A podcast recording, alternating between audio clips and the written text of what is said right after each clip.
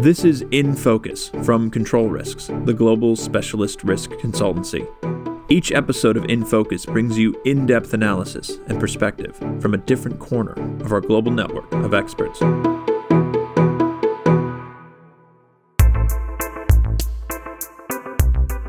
I'm Henry Smith, partner for our business intelligence team in the EMEA region.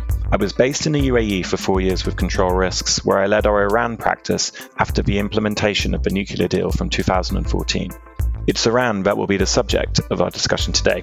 Here to discuss Iran with me is Nikki Siamaki in Dubai, who is an Iran focused analyst in Control Risk's political risk team. We also have London based Esfandyar Batmanghelidj, the founder and CEO of the Bourse & Bazaar Foundation, which is a think tank committed to economic diplomacy, economic development, and economic justice in the Middle East and Central Asia. Esfandiar is also a visiting fellow at the European Council on Foreign Relations. Finally, we're joined by Farid Sigari Majd, a Vienna based partner with the leading law firm Freshfields. Farid also leads the firm's wider Iran group.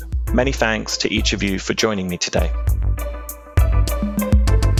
I think it's always helpful in discussions about Iran to set some parameters around what's happening in the country's domestic politics, because it helps us to make sense of aspects of its foreign policy too.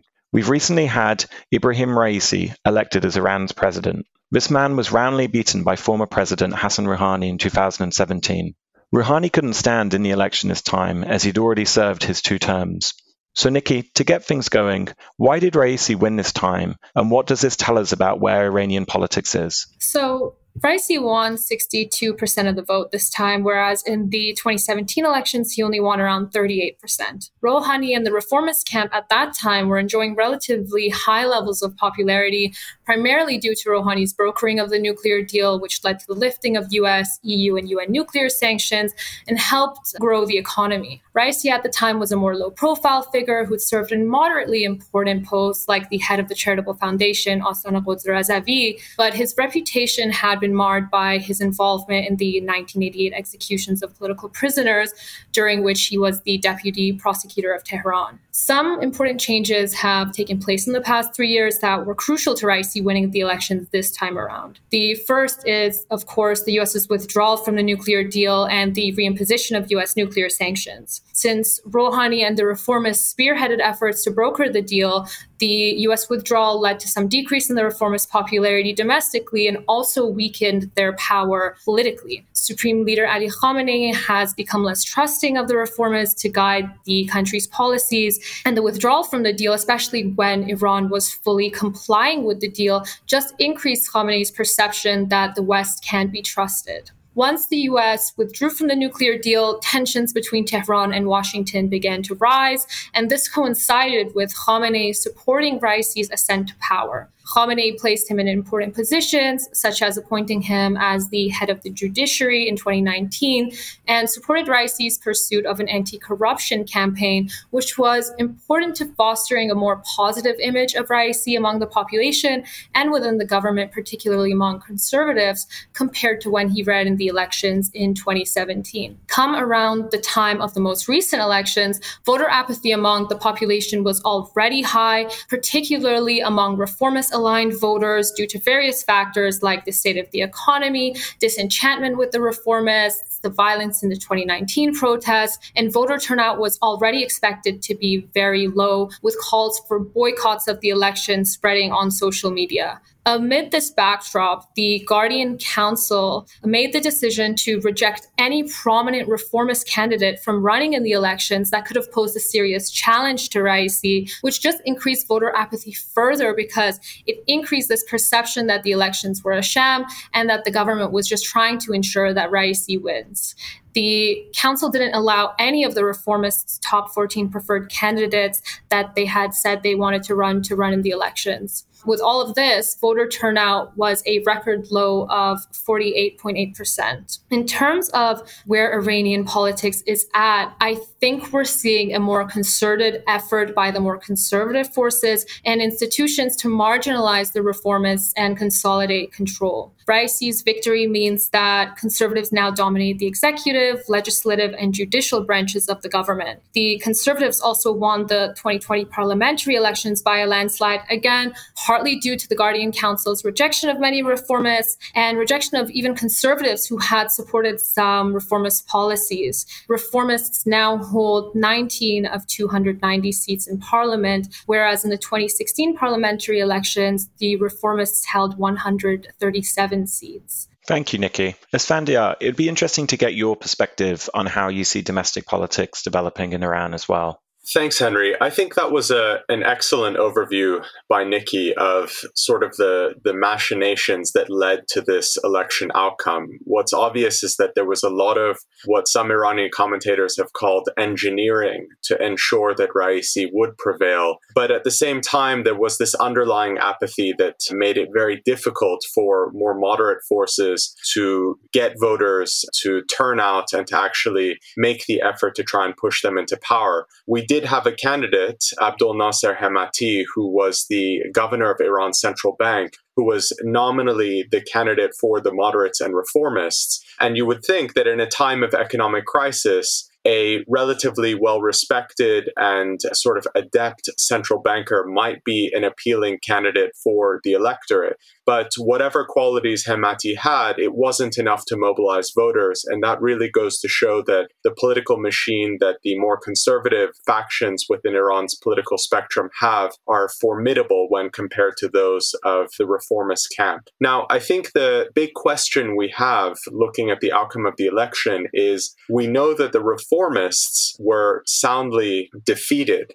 But the question is whether or not there is still room for reform as a political process in Iran. And now that there has been a kind of political consolidation, which Nikki described around the different branches of government, where at least sort of nominally the individuals in charge of those branches are more ideologically aligned, come from similar institutional backgrounds, have probably similar goals with regards to the governance of the country. The question is whether they might be a little bit more open to some of the reforms that their political rivals in the Rouhani administration had tried to push over the last eight years. So those would include reforms to things like Iran's banking sector. And here we can point to the very controversial Financial Action Task Force Action Plan, which was a set of legislation that was blocked by hardliners that was intended to make Iran's financial system stronger and come more in line with international standards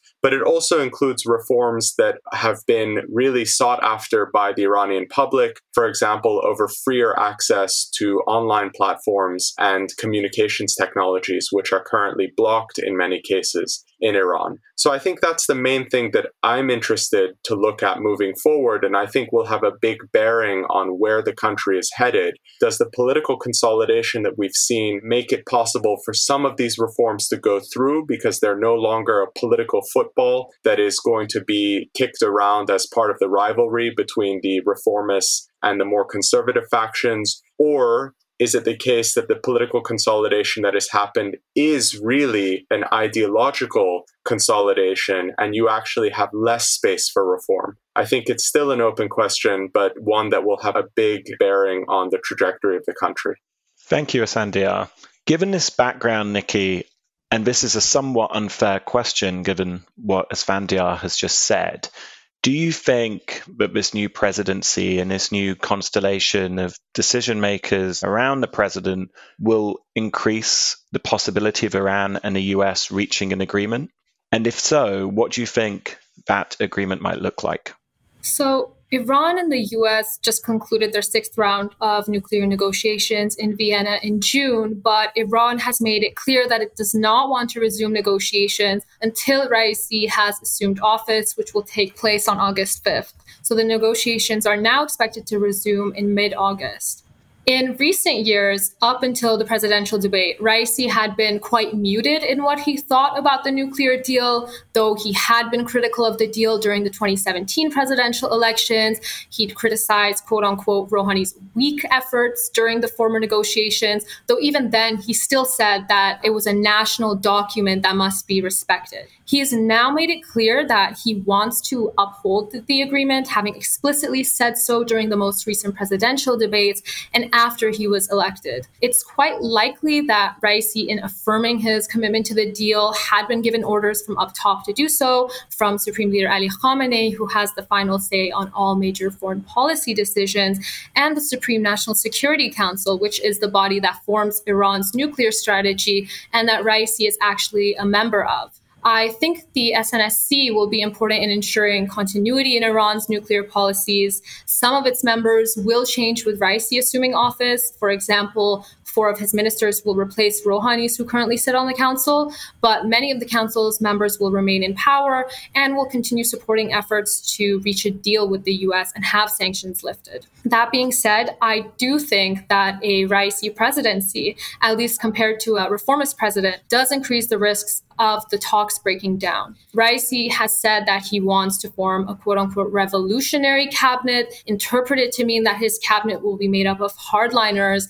and that means that he's likely to choose a conservative foreign minister. Depending on who he chooses, the situation could be reminiscent of nuclear negotiations under former President Mahmoud Ahmadinejad, in which Saeed Jalili, a conservative figure, was the lead nuclear negotiator. Jalili's hardline and uncompromising attitude towards the negotiations with the US at the time actually led to a breakdown in the nuclear talks and led to the imposition of US, EU, and UN nuclear sanctions. I think that what a conservative foreign minister and negotiating team could do is prolong or lengthen the process of reaching an agreement with the US concerning a return to mutual compliance with the deal. But I also think that Khamenei has made it clear that he wants the lifting of sanctions, which will require a deal with Washington. So Khamenei may try to do what he reasonably can to facilitate this. For example, he could ensure that there is some continuity in the negotiations negotiating team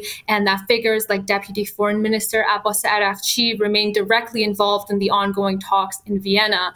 But this might be an optimistic assessment, and we'll just have to wait and see.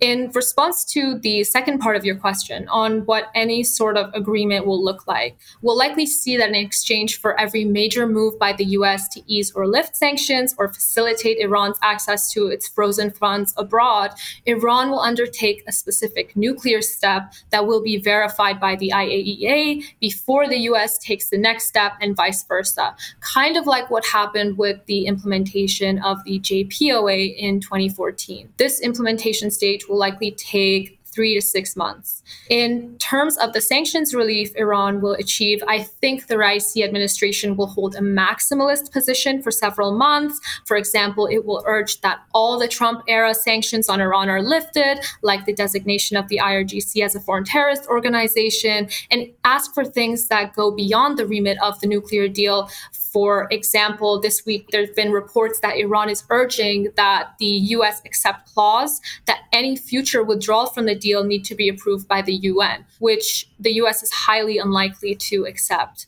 But I think Iran will do this to maximize the extent of sanctions relief that it believes it can achieve. And ultimately, there will be some compromise on the Iranian side on the extent of sanctions relief. So Iran likely won't see all the sanctions imposed by Trump lifted, especially the sanctions linked to terrorism, human rights, and its ballistic missile program. But I do think most of them will have to be lifted and will be lifted. So I think we'll see a return to mutual compliance with the nuclear deal, meaning that Iran will return to its commitments and that US nuclear sanctions and most Trump era sanctions on Iran will be lifted. Thank you, Nikki. Esfandyar, you've watched Iran's relationship with the world as closely as anyone I know over the past decade. Please, could you give us your take on where you see these negotiations going and what you consider to be a realistic outcome? Nikki did a great job of explaining that there's a strategic logic around these negotiations that should continue to hold for Iran's leadership and for the new president. So, as she described, Iran's supreme leader has supported the nuclear deal for a very long time in very adverse conditions. If we consider that Trump pulled out of the deal in 2018 with the reimposition of US secondary sanctions, the fact that Iran has gone through a very painful process of remaining in the agreement agreement albeit lowering its level of compliance with the terms of the agreement for the subsequent nearly three years, and also experiencing a significant economic downturn because of the sanctions that were reimposed. The fact that they're still in the deal and still trying to negotiate the restoration of the deal and the reentry of the US is, you know, really strong evidence that there is a strong commitment to the logic of the agreement and the idea that it is in Iran's strategic interest not to have this sort of global crisis around its possible proliferation capabilities and also a domestic crisis around the economic impact of the sanctions. So we should see, I'm hopeful, that the deal gets resolved, but the risks are still there that different issues or political misunderstandings derail the process. I think ultimately what this comes down to with regards to Iran's place in the international community is that, you know, we had very high expectations. I think those of us outside of Iran had high expectations that the nuclear deal was going to create a foundation on which to sort of repair Iran's place in the world, to give Iran a greater and more constructive role in the region, to restore Iran a place in the global economy that it had been largely excluded from. And unfortunately, given the the way that the domestic political tides have gone and given the experience of mistrust between Iran and particularly the US, but also to an extent with Europe, resulting from the US withdrawal from the nuclear deal and the Trump administration's maximum pressure campaign, I think we have to lower our expectations about what this deal can achieve. It is unlikely to take us to a place where Iran begins to re enter sort of the international community with the full rights and privileges that it might expect for itself. And the reason for this really comes down to the fact that the way that the relationship between the US and Iran has played out over the last four decades has really embedded a lot of mistrust and a lot of mutual risk perception that's very difficult to kind of get over. If you talk to Iranian and US policymakers, they will acknowledge the strategic value of something like the nuclear deal. But for myself and I think other analysts, one of the things that we've come to sort of grapple with is the fact that behind the notion that people can kind of very rationally say, yes, this deal is a win win and it's in the interest interest of both parties, there's always this tide of mutual apprehension where the two sides believe that even if on paper the deal looks like a good deal and is in their mutual interest, there is some larger game that is being played where there's always a sense that one side is losing out. And I think that is largely the kind of concern that has colored most recently the Raisi administration's slow rolling of the negotiations.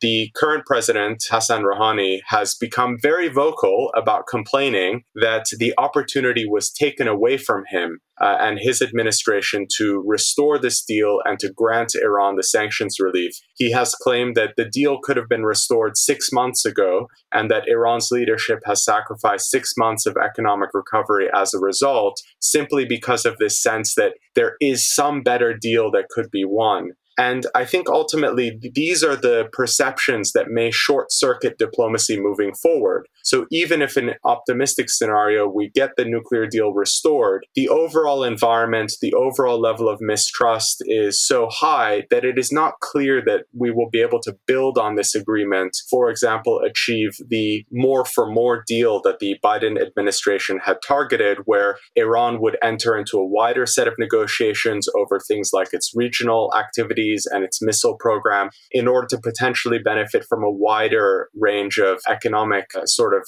carrots, in this case, relief from US primary sanctions and possibly larger investment commitments. So I think to answer your question and to summarize, I think the point is that we have had a, a, difficult education over the last few years where I think the high expectations we had that something like the nuclear deal could fundamentally change the course of Iran's relations, particularly with the West, is probably untenable at this point. And all we can hope for is to achieve some kind of foundation for at least constructive relations where you aren't always on the brink of a conflict. And then hopefully in the long term, start to deal with that underlying mistrust, those underlying apprehensions. And if we can do that, then maybe the strategic logic might prevail and Iran can try and carve for itself a better position in the international community. Thank you, Esfandyar. And Farid, thank you for joining us from Vienna too, and thank you for your patience as we brought you into the discussion. Vienna has played a really important role in these negotiations many years ago and also today, so it feels very appropriate to have you representing the city, as it were. I wanted to ask you if you agreed with the prognosis that Nikki and Esfandyar have provided, or if you see things a little differently. Thank you, Henry. Well, Yes, I absolutely share their view and outlook on the potential new nuclear deal. Um, and I also agree that things will probably still take a while until we do have any results.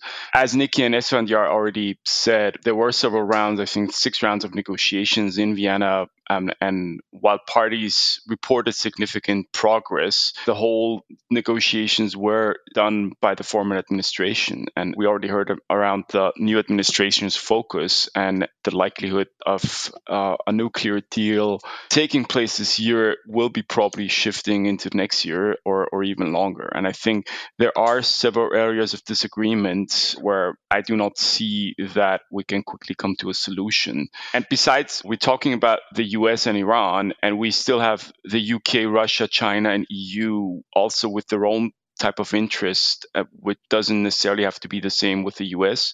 And all of this just adds to the uncertainty whether a, a, new deal can be struck. Uh, if we take China and listen what to the US officials have been saying most recently is that they are looking into Iran's growing oil sales to China, which they had looked away uh, in the past, and they're openly threatening with posing new sanctions on uh, these China oil sales um, involving also the China company, Chinese companies. Um, if the new Iranian administration does not adopt uh, sufficient pace and commitment in negotiating uh, the new nuclear deal, well, this definitely will not cheer up the people involved and adds to the challenges. And we've seen the weakness of the other parties, and at the end of the day, it really boils down to what the US does because even though the EU had been very keen to keep the JCPOA alive, with still having the EU sanctions lifted and supporting JCPOA, also after the US withdrawal, they were not able to give their own European companies the comfort they need to uphold their businesses with Iran, which led to a lot of frustration. And even after setting up this special purpose vehicle to facilitate trade, Instex, that didn't really turn out to be a success story. There was a transaction in 2022 and a few smaller one afterwards, but this did not substantially help business to maintain working with Iran uh, because of the US sanctions. So we need really the US and the Iranians to to figure this out and UK, China and Russia uh, will have their own interest. And I don't think this this can be agreed in medium term. And I agree with Esfandyar, even if we do have an agreement, it will still take quite a while for business to pick up significantly. Thank you, Farid. I remember quite vividly the process that some of the clients we were working with went through to get comfortable with sanctions when the original nuclear deal was implemented. It would be really helpful to hear some of your thoughts on some of the legal challenges that European companies faced at the time and whether you think these challenges will be salient if indeed the nuclear deal is reinstated in a version similar to how we knew it before. Yes, Henry, the absolutely exciting times back in 2015 16. Huge amount of interest and appetite by all types of investors. We even had US investors looking into the Iranian market. But this interest was heavily challenged by the reality in Iran. And there were a few reasons, and I would just pick out a few to discuss.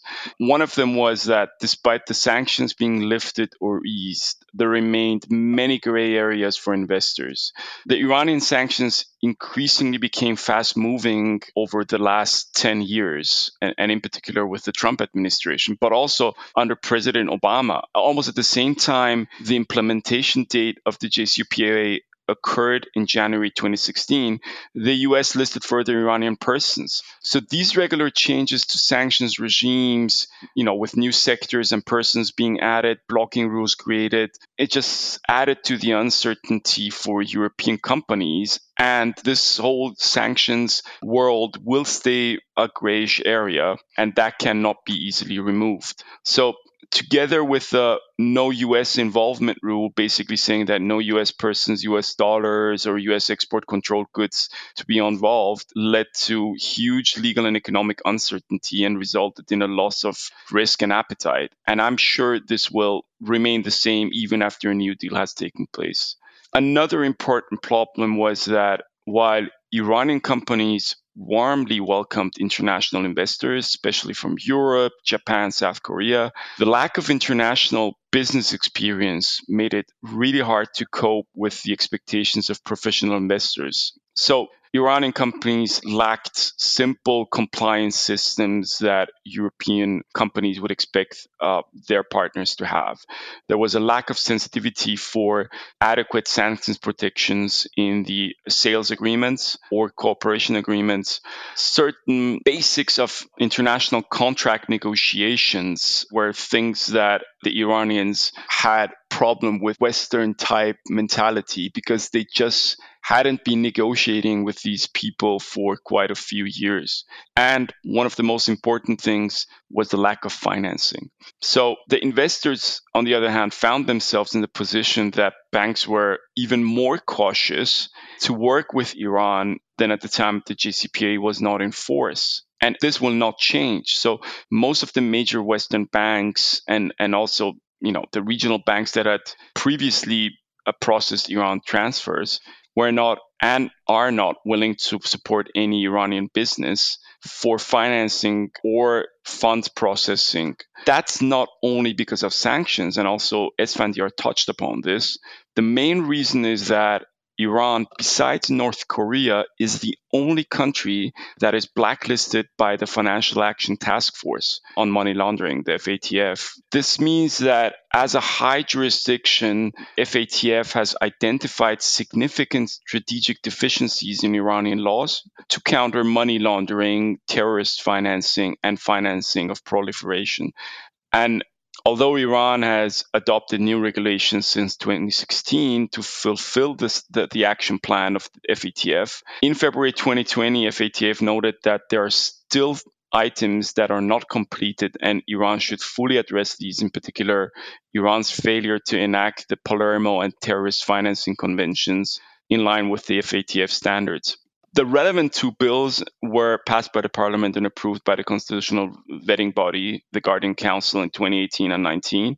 However, the parliament and the council were in disagreement over the two remaining bills. And that's why these were handed over to the arbitration body, the Expediency Council, where they remain dormant until today. And since 2020, in light of the COVID 19 pandemic, the FATF has paused the review process for Iran but the recommendation and call for action are still alive. So, this whole blacklisting of Iran requires enhanced due diligence and relevant reporting mechanism or systematic reporting of financial transactions for the banks, for the parties, in, for the companies involved, and makes it much more burdensome for international banks to work with Iranian counterparts or on Iran related matter. So they just simply say no when they hear Iran, irrespective of the fact that the underlying business and the parties involved are absolutely free from sanctions perspective to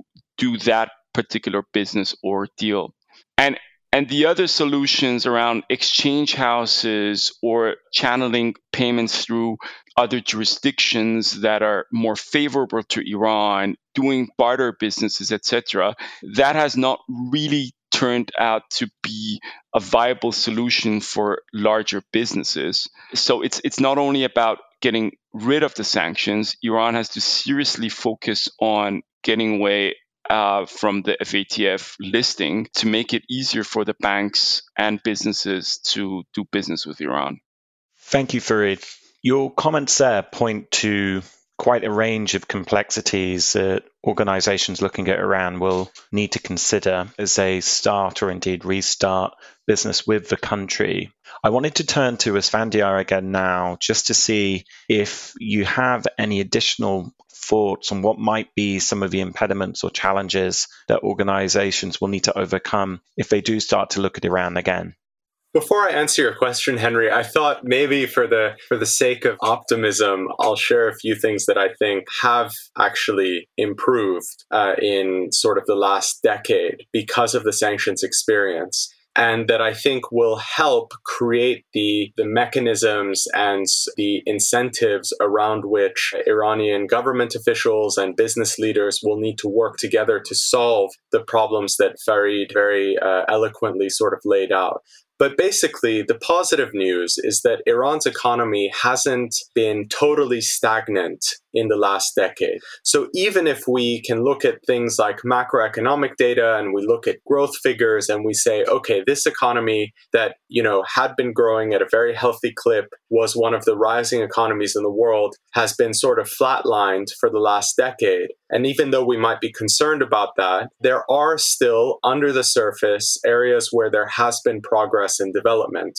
And I think I would point to sort of three things here. The first is that Iran's private sector sector has continued to develop in that decade. And part of this is because the sort of economy has been naturally moving towards a kind of liberalization, partially led by top down policy. Iranian government officials have sort of embraced the idea of a smaller government, at least on paper and also because of bottom up forces. Private sector companies have found ways in which they could bring technology into the country, start to sort of develop new manufacturing or services businesses that didn't exist in Iran before and have therefore gained a lot of market share in what is a very large economy. And so if you look at the private sector today, we did an event earlier this year, and one of the leading key private sector business persons said that in his view, Iran's private sector is now almost almost too big to fail, which is a statement that if you look back, let's say 20 years and look at the composition of the Iranian economy, you would not have been able to make because the private sector was really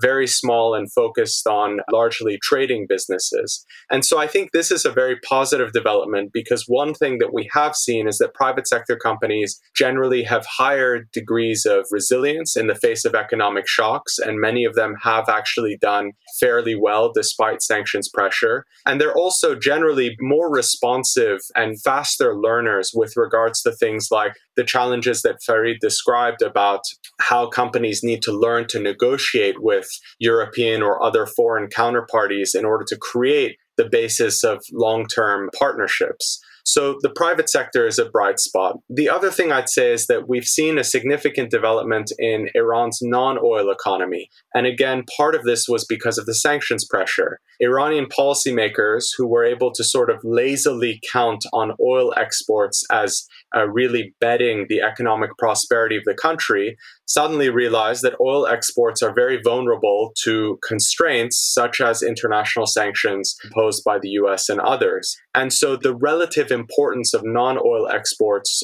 to Iran's economy has increased. And as part of the sort of overall economic shift that took place, which included a devaluation of Iran's currency that was in many ways very painful for ordinary Iranians because it contributed in part to high inflation, it also made Iranian manufactured goods more competitive in international markets. They became cheaper for foreign buyers. And so many companies were able to take advantage of this situation, and non oil exports have increased.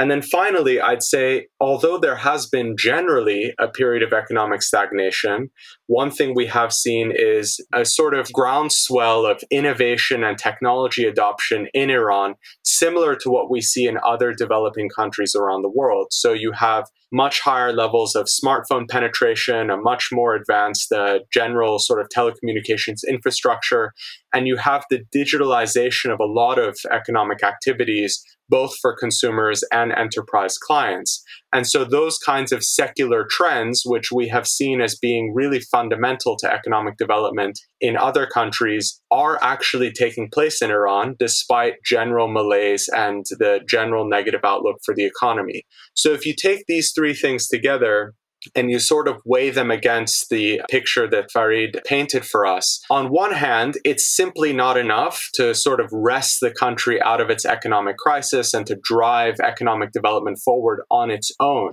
But on the other hand, it's basically the fertile ground where if certain things can move in the right direction and certain impediments are lifted, you can see where Iran can start to regain its development trajectory and find that growth that ordinary Iranians so sorely need so that their economic welfare starts to improve again.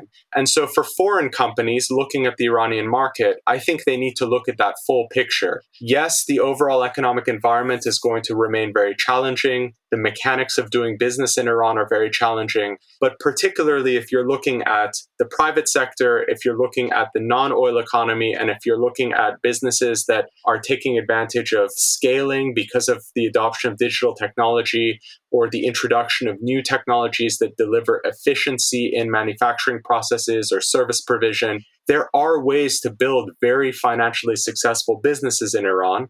And there are very stable private sector partners in Iran that are sort of well positioned to be the joint venture partner or the buyer of a technology or any kind of counterparty for a foreign investor. So I think in the medium to long term, we can be optimistic about Iran's economy if some of these impediments are dealt with, because it's not the case that this is an economy where all progress ended because of the sanctions. In some ways, actually, Iranians were able to use their ingenuity, their resilience, and find areas of the economy where things were able to continue to be pushed forward despite the overall challenges. Thank you, Esfandyar. I think that's a really helpful antidote to some of the pessimism and concern that people will have about Iran's economy and potential. So thank you for sharing those insights. Just to round things off, I want to come back to where we started, which was with Nikki. Nikki, it'd be great just to get some final thoughts from you around whether you've seen any other changes in Iran's political and economic landscape over the past few years that you think our clients should be keeping in mind. Thank you, Henry. Before I answer that question, I just wanted to go back to the issue of the FATF and also kind of continue on this note of optimism that I think there are signs within the government that the legislation needed to implement the Palermo and terrorist financing conventions, which the FATF wants Iran to do. Uh, I think there's a recognition that these do need to be passed. So Khamenei in December actually asked for the revision of these bills by the Expediency Discernment Council which solves disagreements between Parliament and the Guardian Council who had rejected these bills. So I think in the coming years, we could see Iran you know, make progress towards being removed from the FATF's blacklist. And something else I wanted to note is that Iran has actually been on the blacklist since 2008. But what happened in 2016 after the implementation of the nuclear deal is that the FATF suspended the countermeasures against Iran. So the countermeasures are a series of recommended measures that countries must take when dealing with Iran, like requiring financial institutions to systematically report financial transactions and prohibiting financial institutions from opening subsidiaries there. It's unclear whether the FATF will suspend the countermeasures again if the nuclear deal is implemented, though that is a possibility that could kind of mitigate the effect of the FATF's blacklisting. I'm not as hopeful that it will suspend the countermeasures again. It seems that the organization has been quite adamant that Iran does address the deficiencies in its terrorist financing and money laundering issues, but I do think it's a possibility to go to your question, Henry, I think there have been some changes that foreign businesses interested in Iran should consider. One is, of course, the sanctions environment. So, foreign businesses may face a more complicated sanctions environment following any agreement with the US because Washington is unlikely to lift all the sanctions that were imposed during the Trump administration. And some of these sanctions could include sanctions that were imposed on entities that have significant interests in the Iranian economy. So, for example, sanctions on charitable foundations, Mostazafan Foundation and Astan-e Razavi could remain in place.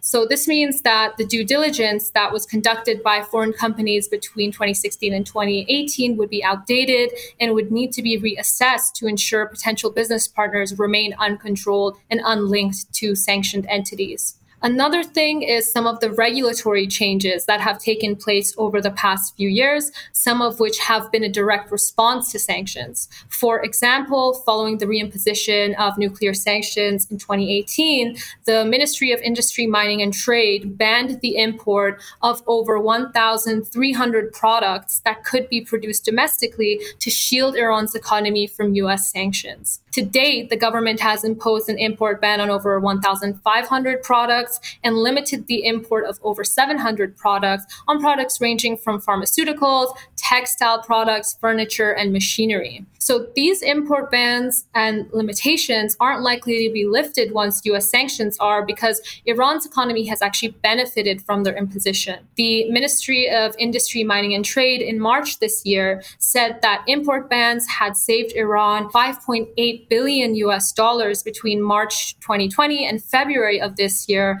because of the outflow of foreign currency for imported goods that would have occurred without the import bans. So some of the regulatory changes changes that have benefited Iran and domestic industries are likely to stay in force, even if US nuclear sanctions are lifted. Another consideration would be the changes in the past few years concerning the reputational risks of conducting business in Iran. Raisi and his cabinet will likely change how Iran is perceived internationally compared to Rouhani and key members of Rouhani's cabinet, like Foreign Minister Javad Zarif, who were in favor of improving relations with the West. Raisi himself is subject to US sanctions. He's generally more hostile towards the West compared to Rouhani, and his human rights record has been questioned. After he won the elections, the UN investigator on human rights called for an independent inquiry into his involvement in the 1988 executions of political prisoners. So Raisi and his next cabinet members, particularly his foreign minister,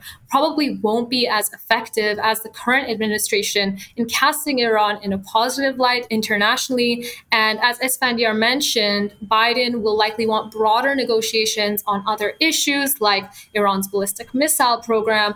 But these kind of negotiations are unlikely to happen under Raisi, and he's actually already uh, explicitly rejected these kind of talks. So, an improvement in the perception of Iran among the West is unlikely. But all things considered, I don't think that there are any radical shifts in terms of the business environment. And I think many of these risks are those that foreign companies still had to consider between 2016 and 18. I think that the government will maintain a largely pro investment stance, particularly if this comes from any neighboring states, though we will continue to see efforts by the government to strengthen Iran's resistance economy by, for example, boosting domestic production.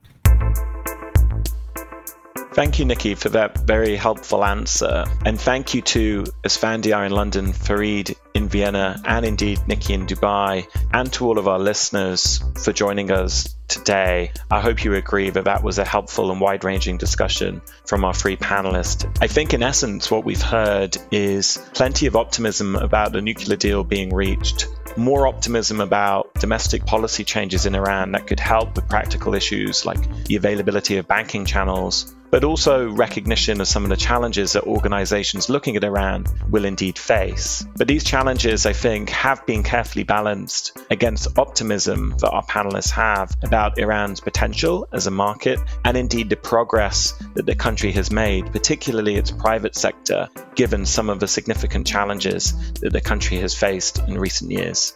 At Control Risk, we'll be following Iran's progress closely in the coming months and indeed beyond, so please do keep in touch with us with your questions and thoughts about the country. If you enjoyed what you heard on this episode of In Focus, make sure to subscribe wherever you listen. And be sure to subscribe to our other podcasts as well, such as The Global Insight, our fortnightly panel discussion exploring the impact of the most pressing issues on global business. All of our podcasts are available wherever you listen. Just search Control Risks. You can follow all of our analysis and find out how we are helping businesses build organizations that are secure, compliant, and resilient by visiting controlrisks.com.